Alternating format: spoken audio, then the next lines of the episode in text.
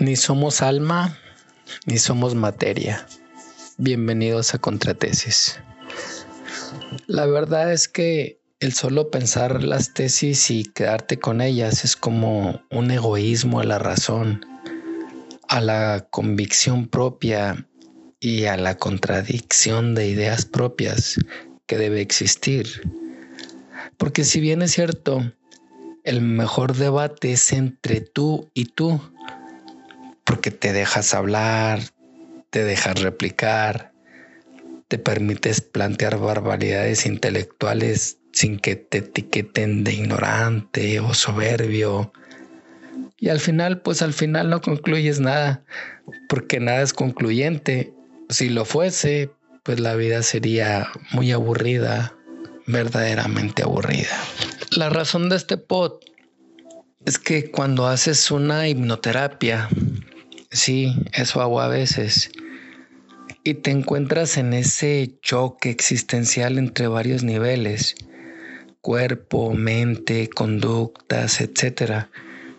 Es inevitable voltear a ver el panteísmo, esa razón que te excluye de pensar en esa imagen y semejanza deidaica, pero que te hace espacio consciente para tratar de entrar ayudar al prójimo, si me permiten robarme la expresión, para tratar de ayudar al prójimo.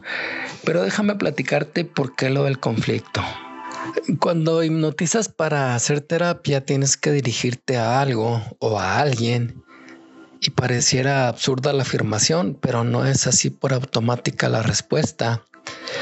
Mire, sabemos que hay un cuerpo porque lo tenemos enfrente sabemos que tiene cerebro porque pues está ahí. Sabemos que tiene conciencia porque se está sometiendo a una terapia. Sabemos que hay una subconsciencia que funciona como un archivo oculto.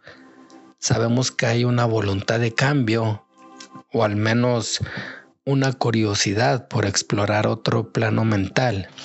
Pero le pido que se ponga por un momento en los zapatos del hipnotista clínico. Usted tiene a un individuo enfrente y logra la catarsis, o sea, lo hipnotiza. Sabe del problema expresado por el individuo y su subconsciente ya le dio permiso de entrar. Pregunta, ¿a quién se dirige? ¿Al individuo material? ¿Al individuo consciente que ya no está ahí, al individuo subconsciente que manipula toda realidad, a su psiquis, a su memoria, a su alma, al órgano cerebral. Y es que el verdadero conflicto es que tenemos miedo de saber qué nos mantiene como individuos y una respuesta estorba a la otra o somos solo materia orgánica autónoma y con tiempo limitado, o somos esa divina creación experimental a prueba y que casi siempre reprobamos, por cierto, o somos esa dualidad de materia orgánica y divina creación, donde uno es pasajero y el otro es transporte, o simplemente somos energía. Lo más fácil, cómodo y mayoritariamente aceptado sería decir que somos esa divina creación que está de paso y a prueba. Así no nos metemos en conflictos existenciales.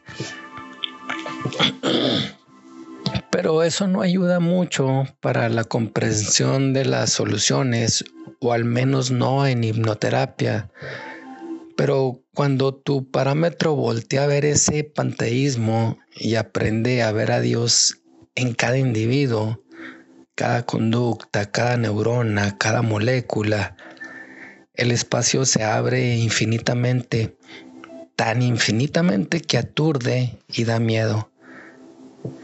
Así es que quiero expresar mi definida indefinición acerca de la creación divina. Guardaré mi monodeidad en la bolsa de mi pantalón, solo por un momento y solo para hacer este pot, y expresaré la mayor contradicción que pueda salir de mi conciencia y mi boca. Dios, gracias por el panteísmo. Detrás de audios agradezco el profesionalismo y creatividad de Karin Ibarra. Te agradezco que escuches este y todos mis pod pasados. Te pido que le des like, te suscribas y compartas. Del mismo modo, te invitamos a que visites nuestro canal de YouTube Contra Tesis Hipnótica.